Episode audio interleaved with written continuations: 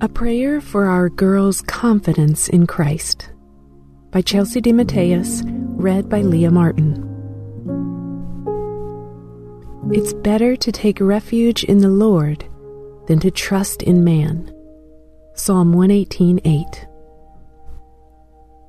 I can still remember lingering through the hallways of high school, feeling like my whole world was held within the walls of one building. My confidence was fully rooted in that one single place. From my friendships and relationships through my school activities and sports, I could not see myself apart from one place that held so much of my life. Within this high school season, I also had no relationship with the Lord. I prayed. I had a friend who talked with me about Jesus regularly, but I had no foundation set in who he was and what he said about me. Being chosen was in the eyes of how the young men perceived me. Being smart was held in the hands of my teachers. Leading was found in my level of popularity. And this is what a lot of our girls face today.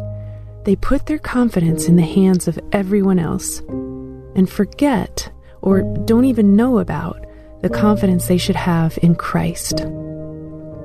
Not because of all He can do for us, but all that He has done out of His deep love for us.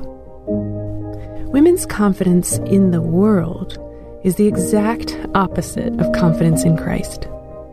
And we, as bold believers of the Lord, need to fight on the front lines for the hearts of our younger generation. Psalm 118:8 reminds us that it is better to take refuge in the Lord than to trust in man. This means our lives should not mirror what the world says. If we know we should not trust the world's ways, then why are we not safeguarding our younger generations? We can no longer blame everyone around us. We cannot point the finger. We've got to get our hands dirty and do the hard heart work too. Satan will never back down from his mission to ruin our younger girls' concept of confidence. This is his gateway to derail their lives to live in sin. This pitfall is where they'll get wrapped up in the superficial, self help, seductive world. I pray we can come together as believers in Christ and come against this darkness by teaching these girls whose they are and what our Heavenly Father says about them. Our girls are chosen in His sight. 1 Peter 2 4. Fearfully and wonderfully made. Psalm 139 14. And loved with an everlasting love. Jeremiah 31 3. Pray with me now. Lord, cover our girls. Help them run to you when the world comes hunting after them. God, prepare our hearts for the conversations you desire us to have with them. Remind us to share with them who you say they are and not who we think they are.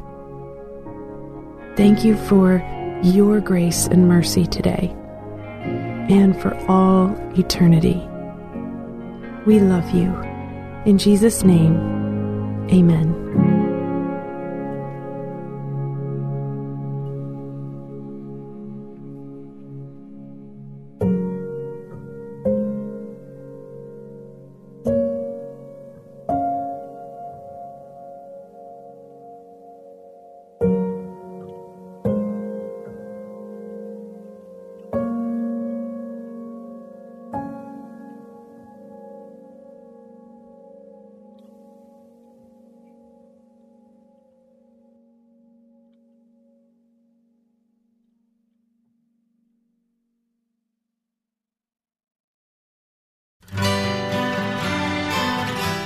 The Historical Jesus podcast is the sweeping saga of the life and times of Galilean Jesus of Nazareth.